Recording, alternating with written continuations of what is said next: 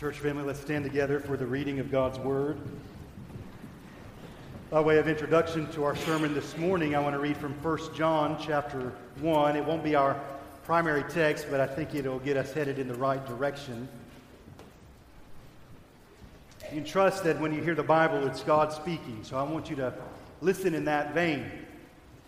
This is God's message for you. 1 John chapter 1, verses 5 through 10. There's great potential in these words for your soul. This is the message, the Apostle John writes, we have heard from him and proclaimed to you that God is light and in him is no darkness at all.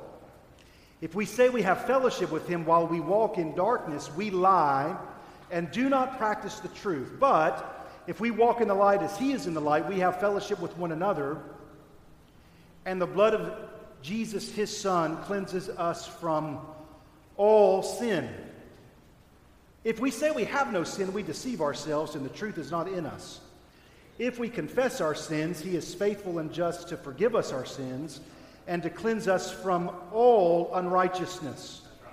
If we, if we say we have not sinned, we make him a liar and his word is not in us.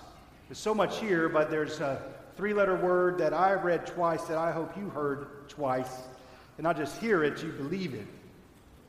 The blood of his son cleanses us from all sin. If we confess our sins, he is faithful and just to forgive us our sins and to cleanse us from all unrighteousness. My aim this morning is to proclaim a good word for those of you who um, maybe there's still something, still got something yeah, I believe He forgives, but what about this? Can He forgive me and cleanse me from this? I've got a message for you. So let's pray together. Father, thank you for Jesus. Thank you that He doesn't cleanse us from most sin. Thank you that He doesn't forgive us of most sin. Now, Father, we, we could make two mistakes over the scripture we just read. First is to acknowledge that we have sin, but not believe you can forgive us all of it. And the second mistake we could make is to believe we don't really have any sin that needs to be forgive, forgiven. Both are destructive and are lies of the enemy, this world, and the flesh. And so we stand against the lies today on the authority of the Word of God. That the Apostle John had heard a message, and his response to hearing the message was to proclaim it and the message is the gospel. So I pray in Jesus' name that um, for those among us today that they have a stronghold or a reservoir of guilt or shame, perhaps something that's been done to them or something that they themselves have done, a stronghold of, and Father, we just call them out by name, a stronghold of anger and bitterness, stronghold of of lust or pornography, a stronghold of shame. May it be, Father, that the light of your word shines in all the necessary places in our hearts and in our minds. We ask this in Jesus' name.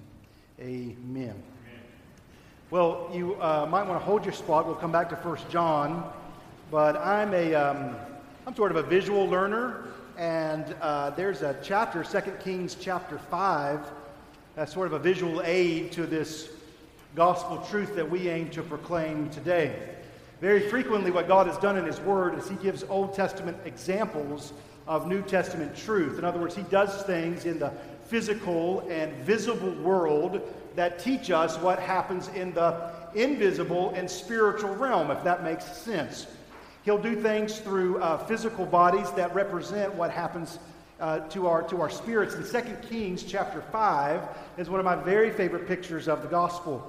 And I love to read, and I love to read great writing. Uh, my uh, middle daughter, Priscilla, and I are reading through E.B. White's great Charlotte's Web on, uh, on evenings at bedtime. And we love to read about Charlotte and, and Wilbur and uh, all their farm animal friends. And we have a great time talking about um, some things that those books point out. And uh, 2 Kings 5 is, um, is, a, is, is very well written, and it comes under inspiration of the Holy Spirit, of course.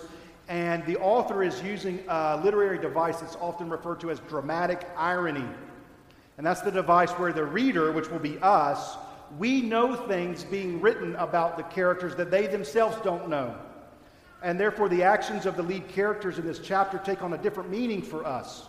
And so, the, the intention behind the literary device of dramatic irony is so that the reader will examine his or her own life situation and actions. All that to say is, we're not just going to read this story and say, well, that was a really great story. The whole point of it is here's a story about God's power to cleanse, how it plays out in this person's life, and then we want to examine how it plays out in our own life. 2 Kings chapter 5, beginning in verse 1, we'll read the introduction here to this event. Naaman, who wanted to get technical, that his Hebrew name, Naaman, commander of the army of the king of Syria, was a great man with his master and in high favor, because by him the Lord had given victory to Syria. He was a mighty man of valor. All right, so this is man is somebody. At this point in time, we're in 2 Kings chapter 5, and if we just were sort of jumping in midstream, Syria is the bully on the block, all right? They're the mightiest. You read Old Testament uh, scripture uh, through the timeline, there's times that the Egyptians, and then the Philistines, then the Syrians, then the Assyrians, then the Babylonians, and then it kind of ends with the Babylonians, and then the intertestamental period, the Greeks, and then ultimately the Romans. They sort of take turns uh, who's the mightiest nation on earth. There's a good principle for us who are born in the United States of America, and that is this that whatever the mightiest nation on the planet happens to be at a certain point in time, nobody stays there for long. So uh, uh, we'll just leave that point for another, for another time. But at this point, Syria is the mightiest. And he's the mightiest man in the mightiest nation, right? But he's got a problem, and it said here in verse number one, but he was a leper. Let's keep reading. Now, the Syrians, on their one of their raids, had carried off a little girl from the land of Israel, and she worked in the service of Naaman's wife. She said to her mistress, Would that my Lord were with the prophet who's in Samaria. He would cure him of his leprosy. So Naaman went in and told his Lord, Thus and so, the girl from the land of Israel. And the king of Syria said, Now go, and I will send a letter to the king of Israel. Now, here's the structure of our message from 2 Kings 5. We're going to talk about Naaman's status. We're going to talk about Naaman's problem, and we're going to talk about Naaman's hope. And the whole time we're talking about Naaman, we're not just talking about him, we're also talking about me and we're also talking about you. So let's get a little bit of information about Naaman's status. And I uh, did my best to alliterate this. All right, so this is point number one Naaman's status. And I just want to give you some descriptive terms. They're all going to start with the letter S. Uh, Naaman was, first of all, he was successful. He's commander of the army of the king of Syria, was a great man with his master, and in high favor modern equivalent, he's the Secretary of Defense, he's the National Security Advisor, and he's the on ground commander. He's all rolled into one, right? I mean, this is somebody. He's successful. He walks in the room, everybody perks up. There's Naaman. He's important. He's somebody. So we're going to go over his status, then we'll go over his problem, then we'll go over his hope, and then you got a you got a little insert outline. All that's going to come at the end, just so you're aware of that. So you just hold that aside because we're going to make applications of all this. So Naaman, first of all, he was, he was successful. Second, we know he's really smart. He's not just influential, he's highly intelligent. I mean, you don't get to be his position in the mightiest nation on earth at the time without being very intelligent.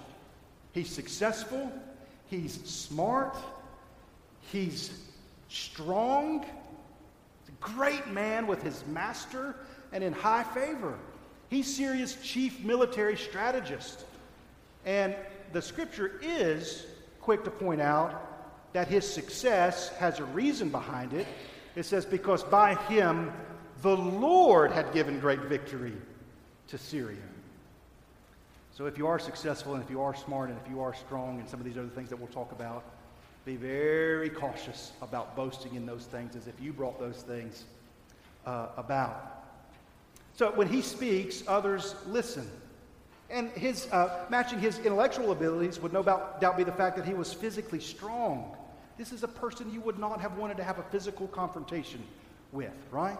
I mean, to be the military leader at that time and place, He's, he's been on the battlefield, is what we're getting at, right? He's marched onto the battlefield and he's marched off time and again and he's been successful. He's been the last one standing. And he's sort of, he's sort of everything that people aspire to be. In a nation of hundreds of thousands, he's risen to the most prominent status. He's successful, he's smart, he's strong, he's supported by powerful friends. Look, the king of Syria is eager to help him.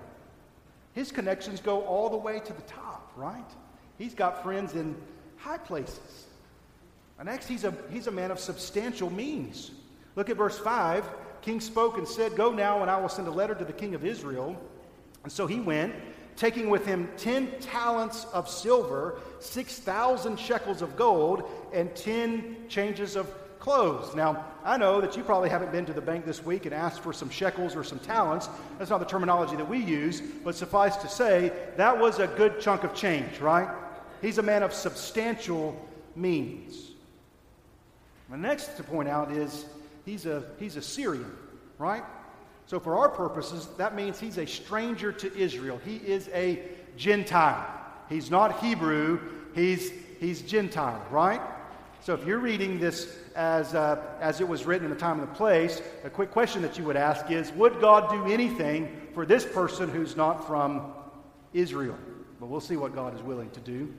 So, if you're tracking along, our alliterated attempts here, he's successful, he's smart, he's strong, he's supported by powerful friends, he's a man of substantial means, he's Syrian, he's a citizen of the mightiest nation. And all that would be great except for this last S. And you might be able to anticipate it. He's also sick, not, not a head cold. He's got the worst diagnosis a person could have in that time of place. In, in fact, it's kind of interesting the way the author here writes it. In 2 Kings, verse number 1, he was a mighty man of valor, but he was a leper. Was he successful? Yes, but that did not make him immune to leprosy. Was he smart? Yes, but not intelligent enough to work his way out of this problem. Was he strong? Yes. But what battlefield do you go to fight this battle? Was he supported by powerful friends? Yes. In fact, at the time and place, the most powerful man on the planet, the king of Syria, and he could not do anything about it. Was he a person of substantial means? Yes, but there are things, friends, in life that money cannot purchase. Was he a citizen of the most powerful nation in the area? Yes, but that does not solve this problem. So here's a principle, friends. Uh, Naaman has all the things that we're conditioned uh, as human beings to go after and to aspire to. He's got them all, right? I mean, it's graduation season. You get these commencement addresses, and people of great prestige stand up and talk about going after your dreams. Naaman's done them all, right? He's risen to the most prominent position he could, but he has a problem that all of that prestige, all of that glory, all of that intelligence, all of that wealth is not sufficient to solve. So here's your principle. Here's my principle. It's a story about Naaman, yes, but it's also a story about us. We have problems too big for us. We've got problems too big for us. You, however much money you make, however high you climb the corporate ladder, how high your uh, IQ is, how much you can bench press, how much, uh, uh, how many influential friends you have. There are still problems too big for us. There's a saying, no doubt you've heard before, that God will never give us more than we can bear. Not so. Example A Naaman. He's got an issue. What's he going to do about it? Where can he go? Isn't it fascinating that uh, for all his influence and all of his uh, well connected friends, that what he needs to do comes from a little girl? Talk about that more in a moment, but that's Naaman's status. Secondly, is Naaman's problem. At that time and place, again, there's no fate worse than leprosy. Leprosy meant a few things. First, if you had it, you were going to have it. There's no, uh, there's no solution to it. In fact, you have it, and it's only going to get worse. It would start with a spot, right? Sang that great song, Jesus can change the leper's spot. Well, Jesus can, but no doctor, no, uh, no physician, no king, no mighty man of valor. Once you would see the spots, and that's how it would start uh, uh, on the arms or on your chest or frequently around the nose or around the eyes, this little speck. And man, when you realize you had that speck, it's devastating because while it may start out as a spot, it would only grow until it consumes a person. It affected everything, and there's no known cure at the time. You'd first lose your sense of touch as it began to spread, right? And oftentimes, uh, if you think about your five physical senses, the one you think that you might be able to do best without is your sense of touch, right? We want to keep our hearing and keep our seeing and keep our tasting and so on and so forth. But touch, maybe that's dispensable, but it's really not. You lose your sense of touch. Well, frequently, what would happen with lepers is they would injure themselves, they'd cut themselves, uh, uh, they'd, they'd bump into something or what, uh, any number of things, they'd fall, and they wouldn't feel it, and they wouldn't actually understand how injured they were. Some, some bled to death, not even knowing what was happening. And it would ultimately affect your other five senses. Your, nim, uh, your limbs, rather, would gradually become numb Second, as we've said, there's no known cure. Once you received the diagnosis, there was nothing you could do to cure it. There were efforts you could make to live with it and cope with it, but nothing you could do completely to rid leprosy from you. And third, so one, it would gradually get worse. Two, there's no known cure. And, and third, the end result was inevitably death and a miserable death lonely and painful in order to um, uh, help those you loved most, what would often happen is you'd completely separate yourself from them, right? I mean, can you imagine the heartache of telling your children goodbye, telling your grandchildren goodbye, telling your, your spouse goodbye for their own good? I can't be near you anymore. That's what has happened to Naaman. He said all these great moments of success, all these great victories in his life but now he's presented a problem that he can't handle. Is this a story about him or is this a story about us? Yes. Uh, leprosy does to the body what sin does to the soul. This is why it's important. That now we're talking about us. You have a problem. I have a problem that's too big for me. It's too big for you. You can't earn enough money. You can't uh, have enough prestige to solve the problem called sin. And what leprosy does to the body, sin does to the soul. Once you've got it, you got it. And can I give you a diagnosis? You got it. Now you think about it for a moment. Whatever it was, whatever time and place, we're not given the detail, where Naaman first received his diagnosis. I have leprosy. How devastating that moment is. And where his mind would begin to go. I'm going to be cut off from my friends, all the talents and shekels I've got, all the victories in the past that I've had on the battlefield. None of that is sufficient. And now I'm inevitably going to die, and it's going to be a miserable death. Just think about what he endured in that moment and what hit him in that moment. Now, friends, if, it, if you've never felt the weight of your diagnosis that you're a sinner, that's commensurate with the way Naaman felt when he understood he was a leper, then I'm not sure whether or not you've ever fully understood what it means to have the diagnosis that you are a sinner. And here's the back to that three-letter word, A-L-L, Romans 3, 23, 4. All have sinned and fall short of the glory of God. You got sin, you can't do anything about it. And, and secondly, secondly, there's no cure that we've come up with. Best case scenario is you learn to begin to cope with it, just begin to learn to live with it. And what sin, uh, in the same way that leprosy begins to affect the senses, here's what sin does to your soul you become completely spiritually insensitive. Here's what happens you can sit for hours and binge watch Netflix, and it sends all sorts of ungodly, unrighteous messages to you, and it doesn't affect you. In fact, you're quite entertained by it. And then same time, same person rather, open up the Word of God and begin to proclaim it, and it just bounces off. Why? Why? Why are the things of world so cap- things of the world so captivating, and the things of holy and righteous God so boring? Because you've got leprosy.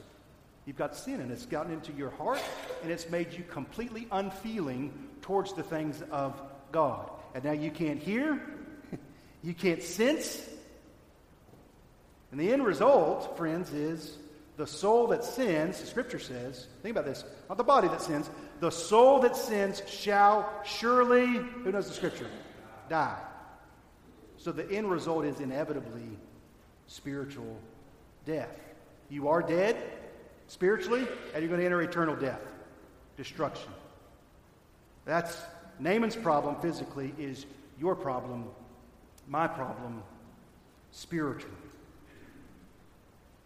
So, again, friends, if you don't recognize that your situation is much more precarious than Naaman's was, then you've not wrestled yet with this reality of what sin has done. Sin tells God that he does not matter. This is what sin is, is telling God that he can just go away. I'm going to run my own life. And you think about it, the creation telling the creator, we don't want you, right? We'll do what we want to do when we want to do it. We don't want to hear from you anymore. That's what the scripture says we've done. We've sinned against him and we've rebelled and we've told him he does not matter. Now let's talk about Naaman's hope. There are um, th- three quick uh, observations I want to make about Naaman's hope. Is first of all, the message of his hope comes from an unexpected source. Now, think of all the influential people that Naaman is around on a day in and day out basis the king, other mighty men of valor, uh, brave and powerful warriors, uh, no doubt powerful economic advisors, valiant military commanders, and the source, the message, comes from an unexpected source. It says here in uh, verse 2 Now the Syrians, on one of their raids, had carried off a little girl from the land of Israel, and she worked in the service of Naaman's wife. So here's a, here's a, a, a little girl that's been captured on one of Naaman's military uh, campaigns, and she's been removed from her homeland, and now she's working for Naaman's wife. She's an alien, she's a stranger. And the scripture says that's who you are on this earth, friends. You're strangers and aliens. We are on our way home. We are not home yet. And that's important to resolve in your heart. We're on our way home. We're not home. Thank God that this little girl didn't just mope around about her terrible status in life. She's a messenger of hope who's in a place where people need to hear hope. I hope that's how you see your life. Now, I have three little girls. Actually, I mean, uh, uh Mary Claire's not here. She's probably been offended by that, but I have, actually how I wrote it in my notes. I have three girls. Two of them are what I would still call little, so I just want to get that out there. And uh, man, they're so optimistic and sweet. And I thought about my six year old daughter in particular, my precious Priscilla. In uh, the first two, the Hebrew is little girl, right? So this girl is probably six, seven, eight years old. And without going in great detail, as, uh, as many of you know, uh, our family's gone through a little season of, of, of, of hardship. And um, through it all, no one, and I mean no one, has prayed like Priscilla has prayed. It's been this wonderful combination of childlike innocence and childlike confidence at the same time, believing that God can do whatever God wants to do. And when Naaman is facing his own ordeal, of all the people he turns to for counsel, it's this little girl. Now, parents, I'd go on and encourage you don't underestimate what God might use your children to do. Sometimes we put a ceiling on, on our children. And praise God, they've not yet adopted our cynicism. We might need a little bit more of their confidence and a little bit less of our own cynicism. That's, I think that's by and large what Jesus meant when he said, If any man's going to come to me, he has to come to me like a child. It says a little girl from the land of Israel, and she worked in the service of Naaman's wife. Very frequently, very frequently, the message of the hope of the gospel comes forth most clearly through those whose own circumstances in life have been very difficult. Does that make sense? Here's, here's a little girl She's not got any parents. I mean, maybe she's at least what we can see has been removed from them. She's had a hard series of circumstances, and you can understand why, in the midst of that difficulty, her message is received in a certain way. I say that for those of you who are going through difficult ordeals. Sometimes your hardship is the best opportunity you'll ever have to proclaim the gospel. I want you to notice from this story that the message of hope does not come from the person of great influence. The message of hope comes to the person who has great influence. Does that make sense? That's why Jesus said, Not many rich are going to enter the kingdom of heaven. Why? Because their own riches blind them to what life's really all about. We'll see it in a moment. 1 Corinthians, the Apostle Paul explains this in great detail. So we assume that the words of hope and words of insight we need would come from the Naamans of the world, right? The people of influence and power and prestige. The, the, the speakers that when someone gets up to introduce them, the, the, the introduction goes on longer than the message because of all the things they have to say about this person's influence. But that's not God's way, friends. Let me demonstrate it to you from 1 Corinthians. So if you're in 2 Kings, hold your spot there. 1 Corinthians chapter 1. 1 Corinthians chapter 1. Talking about Naaman's hope here, the message comes from an unexpected source. So, number one, I'm sorry, 1 Corinthians chapter 1, verse 18. The word of the cross, a great description of our hope, the word of the cross is folly to those who are perishing. But to us who are being saved, it is the power of God. Amen. For it's written, I will destroy the wisdom of the wise. You want an example of that? Hey, name it all your money, wealth, power, prestige is of no account in this problem of leprosy. And the discernment of the discerning I will thwart. Where is then the one who is wise? Where is the scribe? Where is the debater of this age? Has not God made foolish the wisdom of the world? For since in the wisdom of God the world did not know God through wisdom, it pleased God through the folly of what we preach to save those who believe. For Jews demand signs and Greeks seek wisdom, but we preach Christ crucified a stumbling block to Jews and folly to Gentiles. But to those who are called, both Jews and Greeks, Christ, the power of God and the wisdom of God. For the foolishness of God is wiser than men, and the weakness of God is stronger than men. And here's our emphasis for this morning. All this is wonderful, but look at what he says. For consider your calling, brothers. Not many of you were wise according to worldly standards. Not many were powerful. Not many were of noble birth. What's he saying? More of you will proclaim the gospel of the hope of salvation who are more like the little girl than are like Naaman. God chose what's foolish in the world to bring shame to the wise. God chose what is weak in the world to shame the strong. God chose what is low and despised in the world, even things that are not, to bring to nothing the things that are. So that, here's the point no being, no human being might boast in the presence of God. That's why you've got problems too big for you. You're not going to go to heaven and boast about what you've done. We're going to spend all eternity boasting about what God's done. He's the source of your life in Christ Jesus, whom God made our wisdom, our righteousness, our sanctification, and redemption. Therefore, as it is written, let the one who boasts boast in the Lord. Well, amen to that. Naaman's hope, the message comes from an unexpected source. And, and, and the next, the message contains unexpected instructions. Let's keep reading together. 2 Kings 5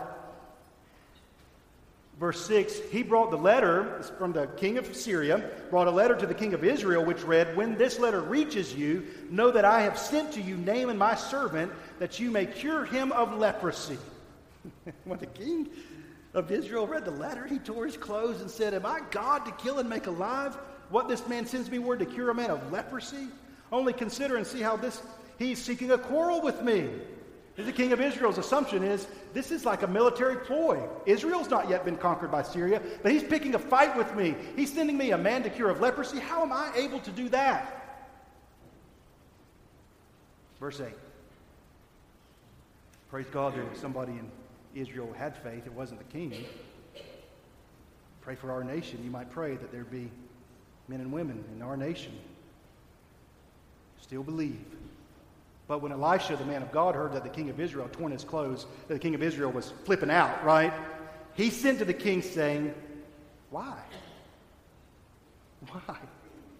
Why have you torn your clothes? Let him come now to me that he may know that there is a prophet in Israel. You got the mighty military over there. We got the truth over here. So Naaman came with his horses. it says something about Naaman, doesn't it? Some trust in horses, some trust in chariots. But we trust in the name of the Lord our God. Naaman came with his horses and chariots and stood at the door of Elisha's house. And Elisha sent a messenger to him saying, you just have to know this in this culture, in this time and place. He's shown up in all his pomp and circumstance, and Elisha doesn't even go out the door to speak to him. He's going to get offended by that.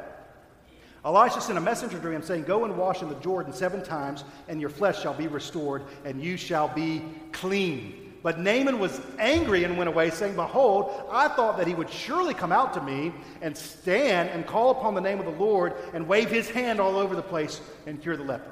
Kind of humorous, isn't it? I thought there must be some, some weird mystical mumbo jumbo that has to go on for me to be cured. He hasn't even come out to talk to me. Are not Abana and Pharpar, the rivers of Damascus, better than all the waters of Israel? Right? I come from Syria. I'm somebody in Syria. And this man won't even come out. And it's at this moment that, that uh, Naaman probably begins to think, this is so foolish. But he's been so desperate that he's willing to try almost anything, right? And he's angry. He's embarrassed. He's brought his chariots. He's brought his, his uh, soldiers with him, and they're all standing there. And uh, he's furious. Could I not wash it and be clean? So he turned and went away in a rage. He's furious. So he turned and went away. He's leaving, right? He's done. He's going back to Syria. But his servants. I want you to notice a few times as we've been reading here, there's been an interruption. But Elisha, but the servants. The word of the Lord came through the prophet, and then there's some servants who intervened. And this is how the message goes out, friends. But there was a servant girl. But there was a prophet.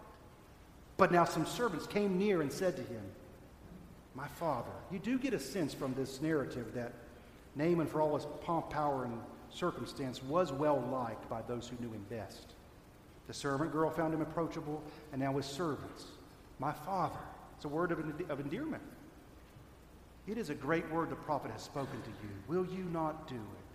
Has he actually said to you, wash and be clean? Could it really be that easy? so he went. Can you picture him? He's doing all right. He can go in the water. He's got 10 changes of clothes. You go down in that water. But can you picture him in your mind? I kind of picture him going, I mean, he's already been angry, kind of hesitant, right? Kind of looking, this is so foolish. The word of the cross is foolishness to those who are perishing. And you're going to see it right here. He goes from believing it's foolishness to experiencing its power. And what happens? He went down and dipped himself seven times in the Jordan. I kind of think to myself, after four times, did he say, This is silly? I mean, here's this man of influence and power and prestige. One time, two times in the door, three times in the door, four. Oh, maybe after the fifth time, kind of looking. According to the word of the man of God. And his flesh was restored, like the flesh of a little child. And he was clean. They wanted to pinch his cheeks, right? Obedience to the message results in incomparable healing. Is this just a great story? I believe all the Bible points to Jesus. It's one cohesive and comprehensive message about Jesus. So if you got the outline, we're just doing four big truths from the life of Naaman. Four big truths. How much of his leprosy was healed, by the way? Did it just go back to where just a speck now? Now all of it's gone, right? I want you to see what was true of leprosy. One, that it spread. Now that, that curse has been reversed, right? It's no longer spreading, it's been eliminated completely. Secondly, there was nothing that Naaman could do about it, but that's not to say that there was nothing that God could do about it. And, and, and then third, it's not going to lead to his death. He's been healed in his life, right? Now, if you are a person of faith, those observations ought to hit you and say, isn't that exactly what the gospel has done for us in Christ Jesus for our souls? So the first point here is only when we acknowledge our own sinful state will we seek the path to cleansing. I, I wonder how long Naaman went knowing he was a leper before he told anybody, right? That's what you ought to know. I'm just going to cover it up. I'm going to go on be, I'm, I'm going to go on being the, the military advisor. I'm going to go on and be the chief strategist. Get my words out in a moment. And, uh, how, did his wife know right away? Right? His friends know right away? That's the reality of sin, friends. We want to keep it covered up. But it's only when we acknowledge our own sinful state will we seek the path to cleansing. If we say we have no sin, we make him a liar and the truth is not in us. And when we understand the truth, the first thing we'll do is we do acknowledge our sinful state, but we seek the path to cleansing. You understand from the get go when Adam and Eve sinned, their first response was to cover it up clear the web browser. Hope nobody sees that I looked at that. And cover it up, cover it up, co- bury the anger, bury the resentment, bury the guilt, bury the shame. But only when we acknowledge our own sinful state will we seek the path to cleansing. The great advantage Naaman had is he knew he was sick. We've all inherited the sin nature. We were born with a terminal sickness, and sin affects everything about us spiritually. We're born spiritually blind, deaf, and mute, and we cannot make ourselves better. Friends, we don't have an intelligence problem. We don't have a money problem. We don't have the right citizenship problem. It's not if you can just aspire and obtain all those things, everything will be better. But that's the message you will hear over and over and over. If we just get the right government, we just get the right people in office, if we just get the right education program, and over and over and over, it's only when we acknowledge our own, not economic state, not political state, our own sinful state, will we seek the path to cleansing. Number two, only when we hear the truth will we discover the path to cleansing. That's what our emphasis was last week, right? There are people all over the world, whether they're in Mozambique, Czech Republic, Taiwan, Pennsylvania, Rocky Mount. We hear the, uh, that, that have never heard the truth of the gospel. And often the truth comes from unexpected sources. It comes often and most effectively and most frequently through those whom the world does not esteem. It comes from those that the world looks, opposes and looks down uh, upon. Have you done these things? Number three, only when we reach the end of our own way will we be ready to follow the Lord's way. I have to tell you, I don't think going to the Jordan River and dipping seven times was option A for Naaman. I don't think that's what he tried first. I don't think that's what he tried second. I don't think that's what he tried third. You know when he went? When he had exhausted all other alternatives. Now, friends, that's what Naaman did, but that's not what you have to do. Better to hear the truth and respond in obedience today than to try to uh, see all the others. Um, most of us really believe either sin is not the real problem or we can sort of handle and manage it on our own. So, if you think about it, the primary barrier Naaman had between his sickness and his cleansing was what? What was the primary barrier Naaman had between his sickness and his healing? You see it because he got so angry. You know what the primary barrier is for him? Same it is for you. Same it is for me. P R I D E, pride. It's pride. Pride. He's, he's a man of such prestige. He was almost too proud to obey. He was almost too proud, thinking that all this dipping in the Jordan River seven times was silly and unnecessary. And here's the tragedy that there are those who have such pride in their own prestigious position in the world that they will never seek the Lord for help. That's precisely why Jesus said it's almost, impossible for a rich man to enter the kingdom of heaven. His riches create the illusion that he does not need Christ. Because money can buy a lot of things. But the most frequent thing money purchases is the illusion that we don't need God. Fourth and final is only when we do as God requires will we receive his cleansing.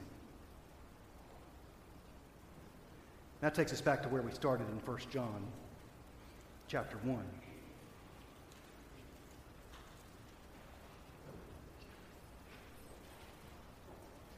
Say, all right, what's, what's, the, what's the application? We get on the airplane and go to the Jordan River and we're going to dip ourselves seven times. No, no, that's a picture of what was to come.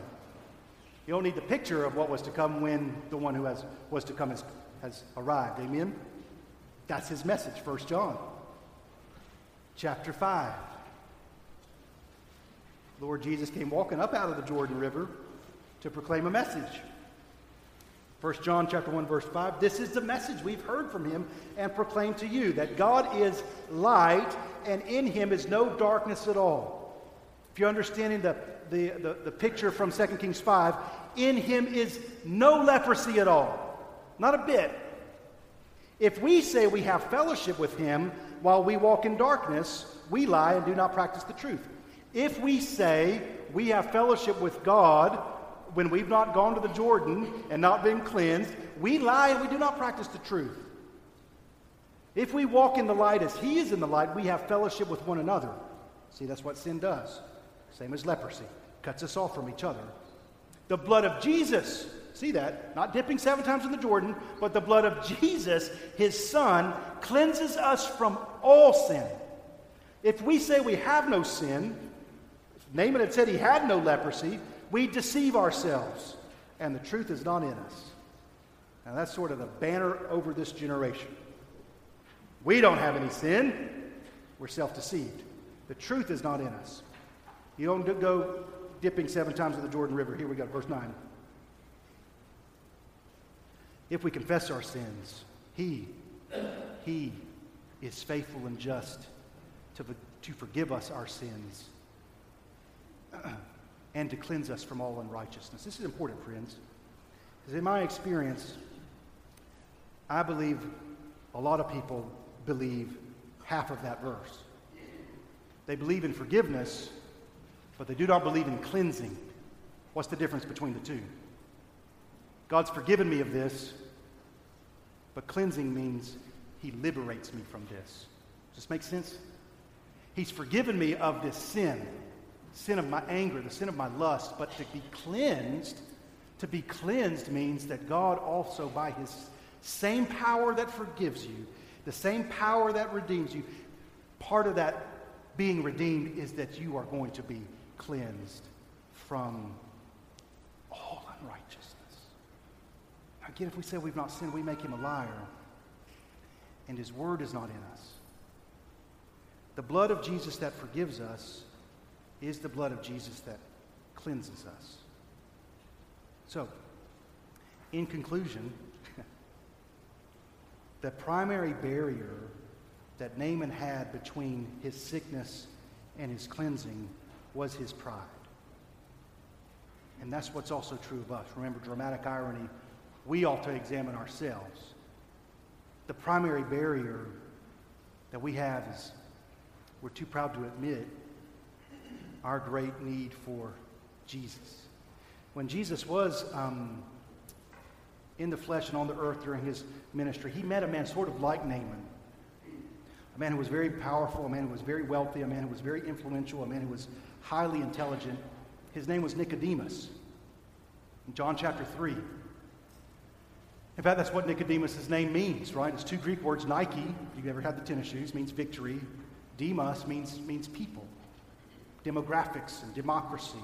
We still have that terminology. So, so Nicodemus shows up and he's victory of the people. He's the people's champion. He's the best people can do. And you remember the first thing Jesus said to him when Nicodemus came walking through the door? He said, Unless a man be born again, he cannot enter the kingdom of heaven. And it's to Nicodemus and John 3 that perhaps the most well known verse in all the Bible was said, For God so loved the world that he gave his only begotten Son, so that whoever believes in him would not perish, but would have everlasting Lasting life. Would you stand with me and we're going to pray together?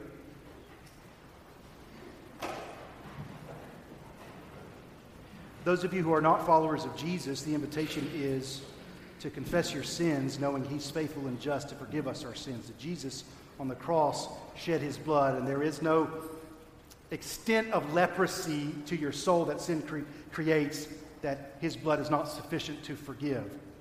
Secondly, as we bow our heads, perhaps you're a follower of Jesus, and you really do believe that your sins are forgiven, but you still have a stronghold that it does seem in your life that you've yet to been cleansed of. I want you to know that Christ died so that you would be free. It's for freedom that Christ set us free. Therefore, do not submit again to a yoke of slavery. And where we would begin today is if you've got something in your life, and maybe it's been there a long time, right?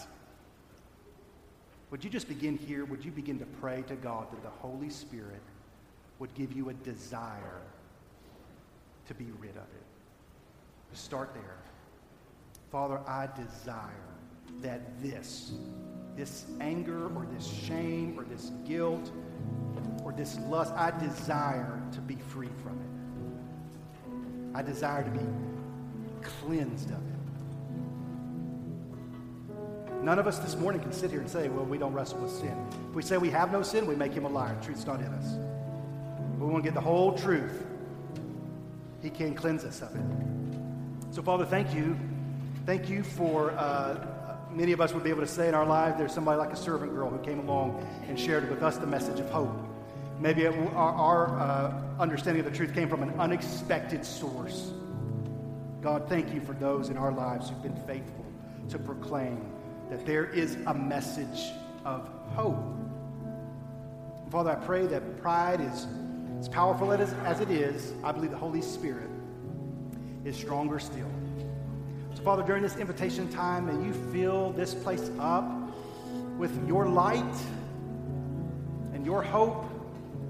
If anybody here today has never submitted to Christ, may they do so now, not put it off. Father, I simply ask the Holy Spirit to come and lead our invitation. Bring conviction where it's needed, bring healing where it's needed, bring, bring prayerfulness as it's needed. We pray in Jesus' name.